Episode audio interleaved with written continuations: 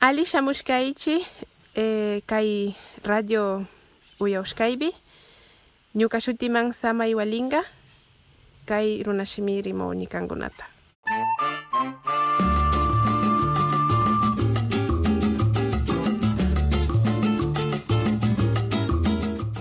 Das war Samai Gualinga aus Sarayaku in Ecuador. Sie begrüßte Sie zu unserem Podcast auf Kichwa. Auch von mir herzlich willkommen zu einer neuen Ausgabe Hörpunkt Lateinamerika. 2019 ist das Jahr der indigenen Sprachen. Daher werden Sie immer wieder indigene Sprachen in diesem Podcast hören, die Sie zu einer neuen Ausgabe begrüßen. In dieser Ausgabe haben wir diese drei Themen. Kolumbien. Wir erinnern an Camilo Torres, der Priester, Befreiungstheologe und Guerillakämpfer war. Aus Panama direkt ins Interviewstudio. Teresa Kuhl ist Auszubildende beim Lateinamerika-Hilfswerk Adveniat und berichtet vom Weltjugendtag in Panama.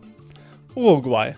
Die 86-jährige Charlotte de Grünberg wurde während der Nazizeit von einem Priester gerettet. Nun würdigte sie ihn.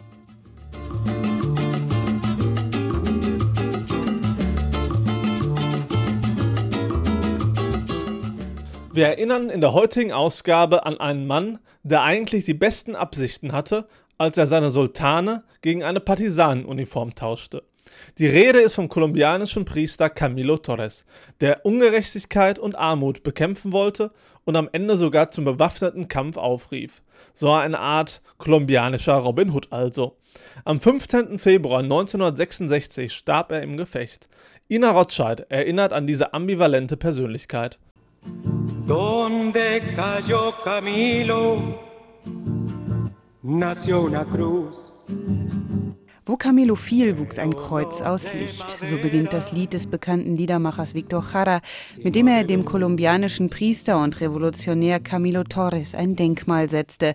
Einer, der den revolutionären Kampf gegen Armut und Unterdrückung als Ausdruck christlicher Nächstenliebe verstand. Es ist notwendig, dass wir Christen in diesem entscheidenden Augenblick unserer Geschichte festhalten an den Grundwahrheiten unserer Religion. Und das wichtigste Gebot des Katholiken ist die Nächstenliebe. Camilo Torres fasste die Nächstenliebe in ihrer radikalsten Form auf. Als Guerillakämpfer starb er schließlich in den Bergen Kolumbiens. Dabei hatte sein Weg ein ganz anderer sein sollen.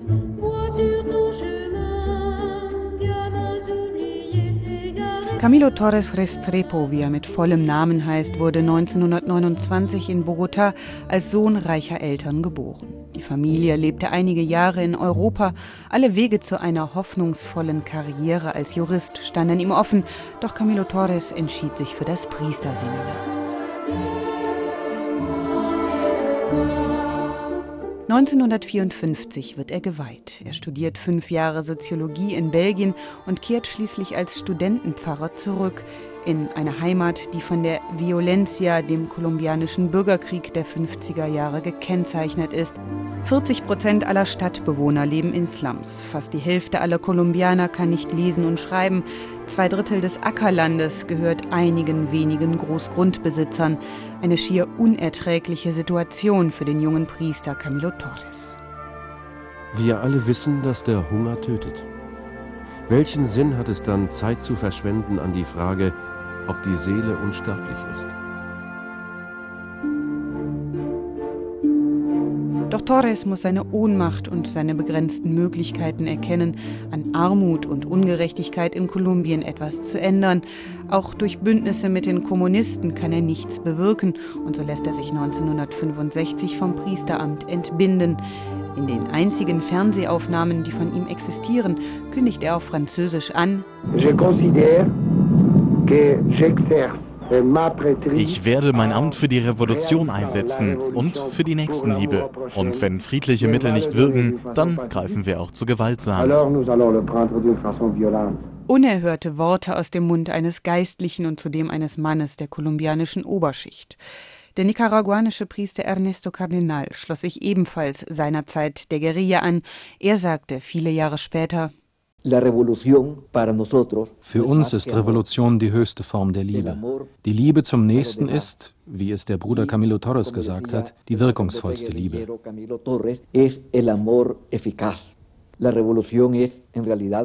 Die Revolution dient vor allem dazu, das Reich Gottes auf Erden zu errichten. auch wenn es im Evangelium oft Himmelreich heißt.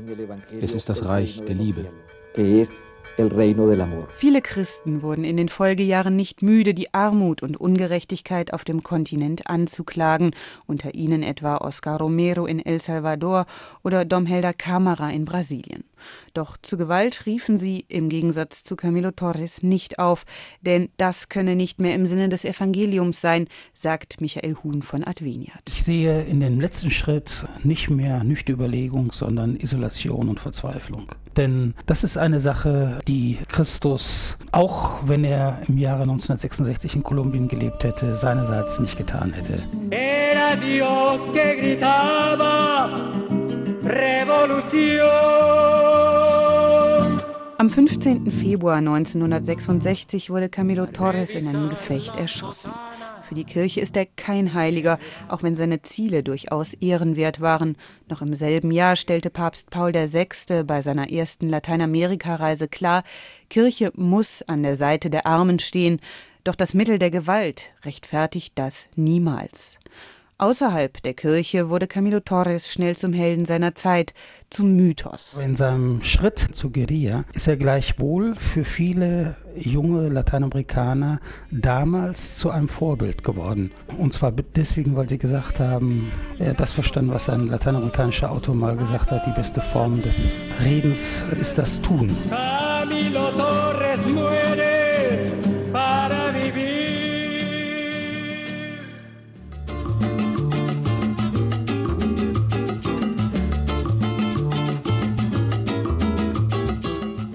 Theresa Kuhl, 23 Jahre alt, ist Auszubildende beim Lateinamerika-Hilfswerk Adveniat. Sie flog gemeinsam mit einer Adveniat-Entourage zum Weltjugendtag nach Panama.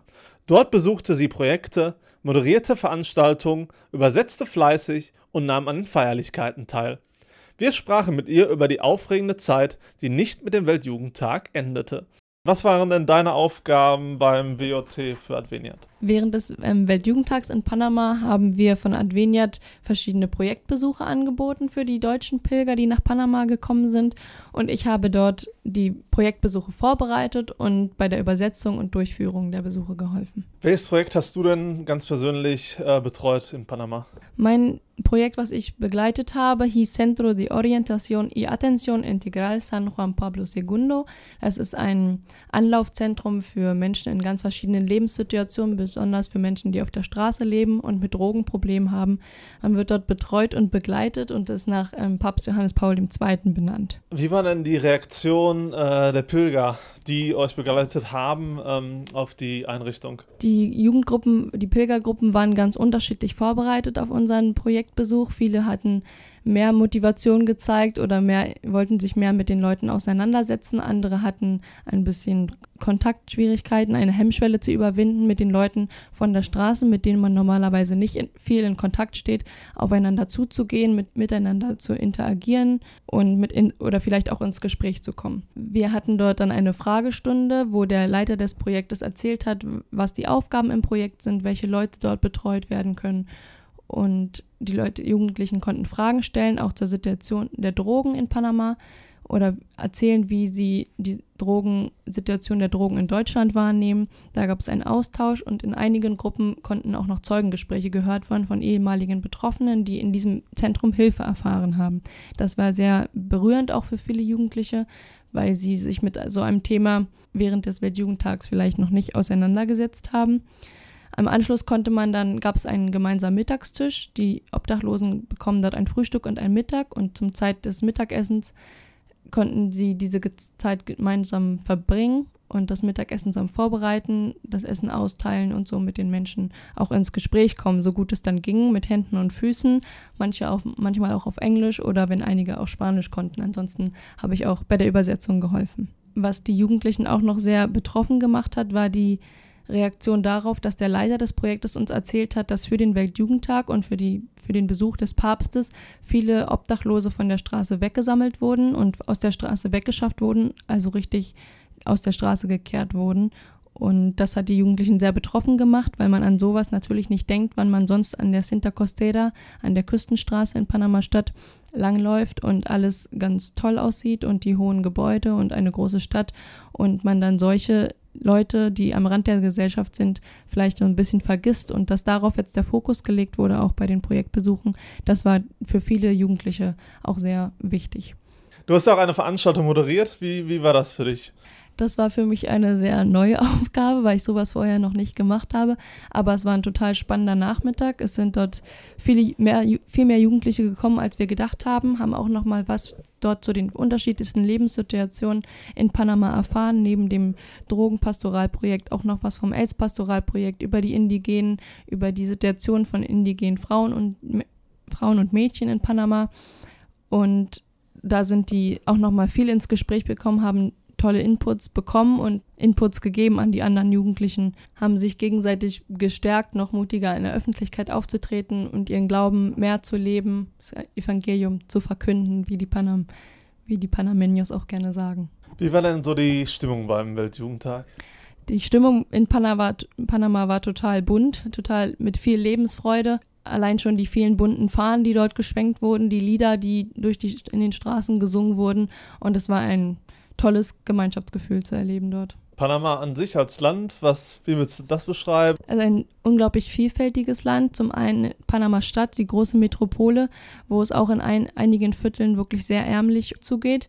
Und andererseits dann die Altstadt, die herausgeputzt ist, die schicken alten Gebäude, während, wie gesagt, Viertel nebenan schon wieder bittere Armut herrscht. Ein sehr vielfältiges Land. Ansonsten auch aufgeschlossene Leute, tolles Wetter natürlich. Ja, auf jeden Fall eine Reise wert. Was war denn so das beeindruckendste Erlebnis, das du während der Reise mitgenommen hast? Neben den Projektbesuchen hatte ich auch noch am Wochenende die Möglichkeit, mit auf das Feld zu pilgern mit den ganzen Jugendlichen zur Vigil abends mit dem Papst und morgens beim Eröffnungsgottesdienst. Und das war so mit das Ereignis, was mich am meisten in Erinnerung, was mir am meisten in Erinnerung geblieben ist, weil dort einfach dieses Gemeinschaftsgefühl nochmal viel mehr zum Ausdruck kam, wenn man mit Hunderttausenden von Jugendlichen auf diesem Feld steht, in, in brütender Hitze und dann aber trotzdem alle zusammen die Lieder singen und den Papst willkommen heißen und das war schon sehr beeindruckend. Und was hast du jetzt so vom Weltjugendtag noch mitgenommen? Aus Panama und vom Weltjugendtag habe ich auf jeden Fall, wie gesagt, diese Lebensfreude mitgenommen, einfach dieses Zusammenhaltsgefühl unter den gläubigen, unter den gläubigen Christen, was auch nicht nur Katholiken waren, eine Weltoffenheit, viel Energie, hier seine Arbeit auch weiterzuführen. Als Reaktion von den deutschen Jugendlichen haben wir auch gehört, dass sie nach den Projektbesuchen, die sie jetzt da erlebt haben in Panama, auch nochmal Adveniat ganz anders kennengelernt haben und dass es spannend, sehr spannend war für sie zu sehen, äh, wie arbeitet Adveniat und wie sehen diese Projekte wirklich aus, die wir unterstützen, wenn wir da zum Beispiel Weihnachten in der Kollekte unsere Münzen in den Klingelbeutel legen. Äh, du bist dann auch ein bisschen weiter gereist. Wo ging es dahin? Im Anschluss hatte ich noch die Möglichkeit, ein paar Tage auf die Kuna-Inseln zu fahren, nach Kuna Yala, in das Gebiet, wo die Kuna-Indianer auf vorgelagerten Inseln leben und da nochmal ein paar Tage wirklich auf zwei verschiedenen Inseln das Leben der Kuna-Indianer dort zu erfahren und auch ein Stück mitleben zu können. Das war sehr interessant. Wie hast du da Panama kennengelernt, wenn wir es jetzt einfach mal zusammenpacken und vergleichen? Also in der Weihnachtsaktion, wenn wir von Heroncio gehört haben, stand da ja immer ein Leben zwischen zwei Welten. Und als wir mit dem kleinen Flugzeug auf der Insel gelandet sind, hat man wirklich gemerkt, das sind wirklich, es wirklich zwei Welten. Wenn man aus Panama-Stadt kommt mit, den, mit dem vielen Lärm und den Autos und dann auf einer kleinen Insel ankommt, die vielleicht zwei Quadratmeter groß ist, dort gibt es keine Autos, die leben, die Menschen leben in einfachen Häusern oder Hütten, die mit Stroh bedeckt sind. Aber ansonsten, die Kinder laufen lebensfroh auf einen zu. Auf den Inseln nochmal ein viel einfacheres Leben mitzubekommen. Ohne Autos, nur mit den Booten. Die, die Männer fahren dort morgens, schön früh morgens auf ihr Land am Festland, um dort ähm, Kokosnusspalmen, um dort Kokos zu ernten oder Reis anzubauen. Und ansonsten ist wirklich nur dieses Boot dann immer das Fortbewegungsmittel von den Inseln. Am Abend waren wir auch mal an einem, in einem Congresso, wenn dort die Dorfvorsteher mit, mit den Dorfbewohnern ins Gespräch kommen und über aktuelle Themen diskutieren. Diesmal stand auf dem Programm die Revolution der Kuna-Indianer, die sich am Ende Februar zum 96. Mal jährt und dort wird dann auch in, mit einem Theaterstück nochmal die Revolution nachgespielt und das ist gerade ein aktuelles Thema auf der Insel. Hast du dann auch den Papst getroffen? Den Papst habe ich, glaube dreimal von etwas näher gesehen, aber die Hand gegeben habe ich ihm jetzt nicht. Ich habe ihn beim Kreuzweg gesehen, das war auch ein sehr tolles Erlebnis an der Sinta Costera, wo man auch mit den tausend Jugendlichen trotzdem nochmal so zur Ruhe gekommen ist, eine, eine etwas besinnlichere Stimmung war. Dann aber auch bei der Vigilfeier am Abend auf dem Feld, wo auch, was mich besonders was mir besonders gut gefallen hat, war, dass da drei Testimonials gegeben wurden vor dem Papst von Leuten in, aus unterschiedlichen Lebenssituationen. Unter anderem war da auch Alfredo dabei, den ich schon in dem Projekt der Drogenpastoral kennengelernt habe. Und er hat erzählt, wie er zu den Drogen gekommen ist und wie Gott ihm auch geholfen hat, aus der, dieser schwierigen Situation wieder herauszukommen. Und wenn der Papst auf dieses Testimonio eingegangen ist und dem Alfredo die Worte oder der, den Jugendlichen aus der ganzen Welt ermutigende Worte mitgegeben hat, da habe ich auf jeden Fall nochmal viel besser zugehört, wenn man diesen, diese Verbindung da hatte. Und das war ein, das war ein sehr schönes Erlebnis.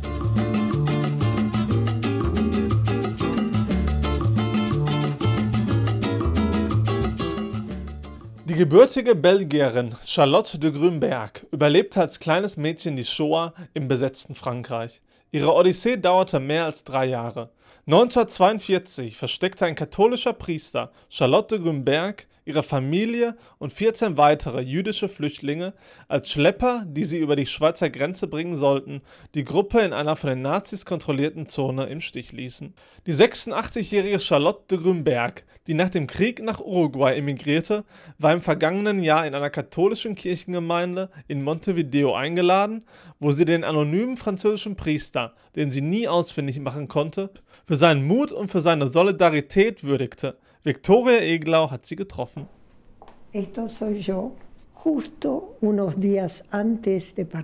Das bin ich wenige Tage vor unserer Abreise aus Belgien nach Frankreich. Mein Vater ließ uns fotografieren. Es war ein Abschiedsbild. Abschied von unserem bisherigen Leben. Oh, in ihrer Wohnung in Uruguays Hauptstadt Montevideo zeigt Charlotte de Grünberg auf ein Familienfoto aus dem Jahr 1941. Die Eltern, der ältere Bruder Raymond und sie selbst ein achtjähriges blondes Mädchen. Die Familie lebte damals in Lüttich. Charlottes Eltern waren polnische Juden. Sie und ihr Bruder waren in Belgien zur Welt gekommen.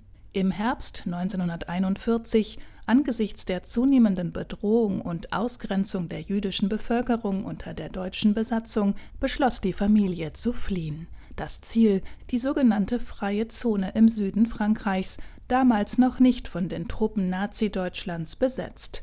Charlotte de Grünberg ist eine zierliche, elegante Frau, heute 86 Jahre alt. Sie erinnert sich noch gut an den Beginn der Odyssee. In dem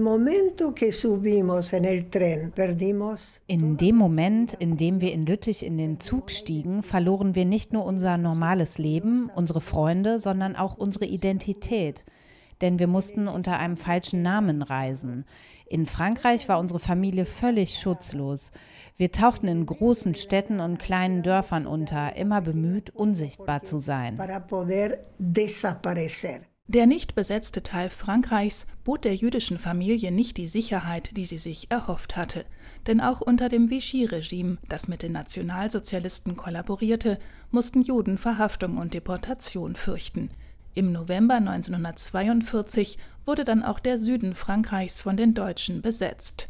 Charlotte de Grünberg, ihr Bruder und ihre Eltern lebten unter erbärmlichen Umständen in einer Privatpension in Lyon. Die Geschwister schliefen in einem großen Kleiderschrank, den sie auch tagsüber nur selten verlassen durften. Als die Razzien der Gestapo zunahmen und immer mehr Juden aus Lyon deportiert wurden, plante die Familie die Flucht in die neutrale Schweiz doch fiel sie skrupellosen Schleppern in die Hände. Charlotte de Grünberg ist auch heute noch zutiefst empört.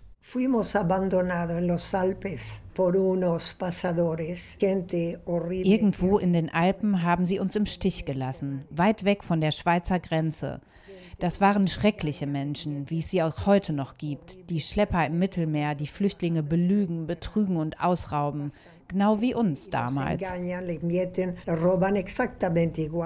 Nicht nur setzten die Schlepper Charlottes Familie und 14 andere jüdische Flüchtlinge weit entfernt von der Grenze aus, es war auch ein von den Nazis kontrolliertes Gebiet. In dieser völlig ausweglos erscheinenden Situation half der Gruppe ein katholischer Priester.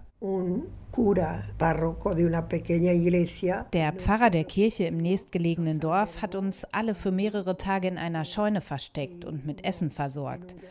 Es war für mich eine wundervolle Erfahrung. Das erste Mal seit langem, dass ich das Gefühl hatte, einem wirklichen Menschen begegnet zu sein. Der Priester hat sein Leben riskiert und ich habe nie erfahren, ob er das überlebt hat. Nunca sabré si él sobrevivió a eso. 76 Jahre später, im Oktober 2018, in Uruguays Hauptstadt Montevideo. In einer katholischen Kirche applaudiert die gerührte Gemeinde ihrem Gast Charlotte de Grünberg. Zuvor hat diese von ihrer jahrelangen Flucht während der Nazizeit und der Rettung durch den französischen Priester erzählt. Eine späte Würdigung für den Geistlichen, den sie nach dem Krieg suchte und nie ausfindig machen konnte. Este sacerdote sin duda tuvo mucho coraje dieser Priester war zweifellos sehr mutig, aber vor allem besaß er ethische Verantwortung, eine nicht gerade verbreitete Eigenschaft, vor allem in der damaligen Zeit. Auf seine menschliche Solidarität können Sie alle stolz sein. Der Leidensweg von Charlotte Grünberg war noch nicht zu Ende. Es folgten weitere Monate in Lyon, wo der Vater vorübergehend von italienischen Truppen gefangen genommen wurde. Dann tauchte die Familie in Grenoble unter, und schließlich, als es auch dort zu gefährlich wurde, versteckte sie sich in einem Dorf im Chartreuse-Gebirge. 1944 entkam sie nur knapp einer Razzia. Eine Freundin von Charlotte hatte weniger Glück. Die Gestapo nahm sie, ihre Eltern und Geschwister mit. Kurz darauf befreiten die Alliierten Paris. Charlotte de Grünberg war nun fast zwölf Jahre alt und begriff ganz langsam, dass sie den Holocaust überlebt hatten. In Paris jedoch erfuhr die Familie, dass die Großeltern, der Onkel und andere Verwandte in Polen in den Vernichtungslagern ermordet worden waren. Es war der Horror nach dem Horror. Unmöglich, diese Traurigkeit in Worte zu fassen. Meine Mutter konnte nicht schlafen, nicht essen. Ihre ganze Familie, ihr ganzes früheres Leben war ausradiert. Anfang 1945 kehrte Charlotte Grünberg nach Belgien zurück, ging wieder zur Schule und versuchte an ihr früheres Leben anzuknüpfen. Als die Familie einige Jahre später Verwandte in Uruguay besuchte, lernte Charlotte den Mann kennen, mit dem sie bis heute verheiratet ist und blieb in Montevideo. Sie ist dort Generaldirektorin der Jüdischen Universität Ort.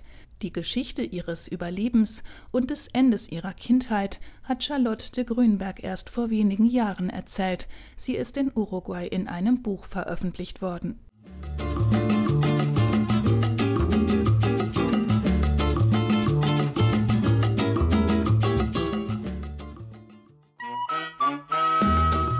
Das war's dann auch schon wieder für diese Woche. Ich bedanke mich bei Sandra Weiß, Ina Rotscheid, Theresa Kuhl und Viktoria Eglau für ihre Zusammenarbeit. Mein Name ist André Wilepski. Auf bald!